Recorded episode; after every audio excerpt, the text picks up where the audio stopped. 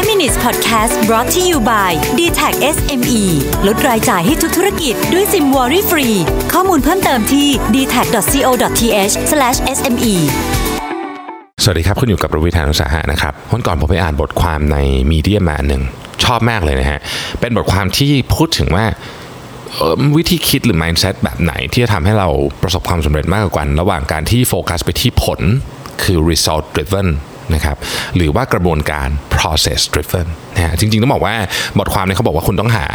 บาลานซ์ให้เจอระหว่าง 2 อันนี้ เพราะว่าในความเป็นจริงเนี่ยคนเราเนี่ยไม่ได้มีอย่างใดอย่างหนึ่งนะครับเราจะเป็นทั้ง 2 อย่าง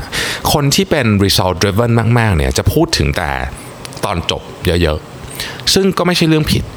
จริงๆ ก็เป็นเรื่องที่ถูกด้วยเพราะเราต้องรู้ว่าเราจะไปไหนนะครับ ในขณะเดียวกันคนที่เป็น process driven มากๆ เนี่ย ก็จะพูดถึงกระบวนการเยอะกว่านะครับ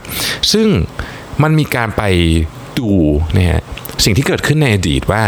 คนประเภทไหนที่ประสบความสำเร็จมากกว่ากันเขาก็สรุปว่าจริงๆอะมันต้องใช้ทั้งสองอย่างอย่างเหมาะสมขึ้นอยู่กับลักษณะของงานที่ทำนะฮะผมเอาวิธีคิดนเนี้ยมามาบวกกับสิ่งที่ผมเชื่อด้วยเนาะคือเวลาเราพูดคำว่า result driven เนี่ยเราจะเราจะพูดถึงเส้นชัยนะครับแต่ว่าถ้าเราพูดถึงคำว่า process driven เนี่ยเราจะพูดถึงว่าเราจะไปเส้นชัยเนี่ยวันนี้เราต้องทำอะไร นะฮะถ้าบอกแบบนี้เนี่ยก็ต้องบอกว่าเอ๊ะจริงๆมันต้องใช้ทั้งสองอย่างหรือเปล่าเนี่ยก็ต้องบอกว่า ถูกครับ จริงๆ มันควรจะต้องใช้ทั้งสองอย่าง แต่ว่าคนที่เอาพูดถึง process driven ก่อนแล้วกันนะคนส่วนใหญ่เนี่ยน่าจะเป็นคนประเภท process driven เยอะนะครับคือคิดถึงกระบวนการก่อน เช่น เอาล่ะ เรารู้แล้วว่าเราอยากจะไปไปไปที่ไหน แต่กระบวนการต้องเป็นยังไงบ้าง เช่น 1 ระบบที่จะทำเป็นยังไงนะครับสองวิธีคิดหรือ principle เป็นยังไงสามวิธีการ method เนี่ยเป็นยังไงนะครับแล้วเราก็ทำอย่างนั้นนะทุกวันนะแล้วมันก็ค่อยๆไป นะครับกระบวนการนี้อาจจะคล้ายๆกับการซ้อมกีฬาเนอะผมว่าเนี่ยชัดขออนุญาตพูดถึงเรื่องซ้อมมาราธอนอีกแล้วกันเพราะว่าเป็นของที่ผมทำเองก็เลยอาจจะคุ้นเคยที่สุดเลยนะฮะมันก็จะมีกระบวนการนะว่าโอเคคุณวันนี้คุณต้องทำอะไรบ้าง คุณก็ทำตามตารางไป แต่ว่าถ้าเกิดทำตามแต่ตารางโดยไม่เช็คผลเลยเนี่ยมันอาจจะหลุดออกนอกเส้นทางไปได้ ดังนั้นเราจึงจะต้องมีคล้าย ๆกับว่า ผลหรือ result เนี่ยอยู่ระหว่างทางด้วยเสมอ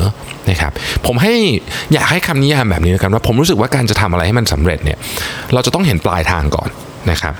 คือมันมีนักเขียนคนหนึ่งนะฮะชื่อ Harold Melcher นะครับผมขออภัยหากอ่านชื่อท่านผิดนะฮะ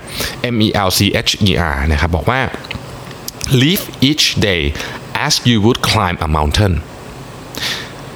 An occasional glance towards the summit keeps the goal in mind but many beautiful scenes are to be observed from each new vantage point. Climb slowly, steadily, enjoy each passing moment, and the view from the summit will serve as a fitting climax for the journey ผมชอบมากเลยอะมันคือบทสรุปเลยครับว่า เวลาเราพูดถึงกระบวนการหรือพูดถึงผลเนี่ยมันควรจะทำยังไงนะครับผมขออนุญาตแปลทีละประโยคนะครับ live each day as you would climb a mountain อยู่ใช้ชีวิตทุกวันราวกับว่าคุณกำลังปีนภูเขาอยู่นะครับ An occasional glance towards the summit keeps the goal in mind การที่คุณมองไปที่ยอดเขาอะนะครับ บ้างบ้างนะฮะไม่ต้องมองตลอดแต่บางทีอะว่าเหลือบขึ้นไปที่ยอดเขาบ้างเนี่ยทำให้คุณรู้ว่าคุณกำลังตั้งใจจะไปที่ไหน นะครับ but many beautiful scenes are to be observed from each new vantage point แต่จริงๆแล้วเนี่ยมันมีวิวที่สวยงามมากเลยนะ ในทุกๆขั้นที่คุณปีนขึ้นไปภูเขามันไม่ได้เป็นทางขึ้นไปตรงๆถูกไหมฮะมันก็จะมีจุดเป็นอ่าเป็นที่พักตรงนี้มุมอย่างนั้นอะคุณก็จะเห็นมุมมองใหม่เวลาคุณค่อยๆปีนภูเขาขึ้นไปนะครับ climb slowly steadily enjoy each passing moment ปีนช้าๆ อย่างมั่นคง และให้ enjoy กับทุกๆสิ่งที่เกิดขึ้นนะฮะ and the view from the summit will serve as fitting climax for the journey และเมื่อขึ้นไปถึงยอดเขาแล้วเนี่ยวิวที่บนยอดเขาสูงสุดที่คุณไปถึงปักธงเนี่ยนะฮะสมมติคุณปีนเอเวอเรสต์อย่างเงี้ยนะฮะปักธงปุ๊บเนี่ยอันนั้นน่ะมันก็คือเป็นคล i แม็กซ์ของการเดินทางของคุณ แต่ไม่ได้หมายความว่าการเดินทางที่ผ่านมามันจะไม่สำคัญ ผมผมชอบมากผมรู้สึกว่านี่คือคำนิยามที่แบบ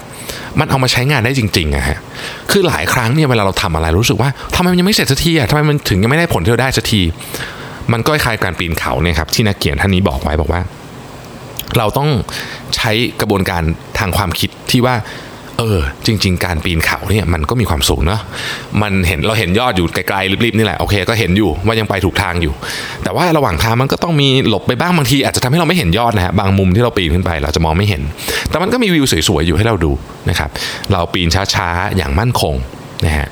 ให้ moment ต่างๆ มันเข้ามา แล้วเราก็รู้สึก enjoy กับมัน ในที่สุดแล้วเมื่อถึงยอดอะมันจะเป็นคลายแม็กซ์ของการเดินทาง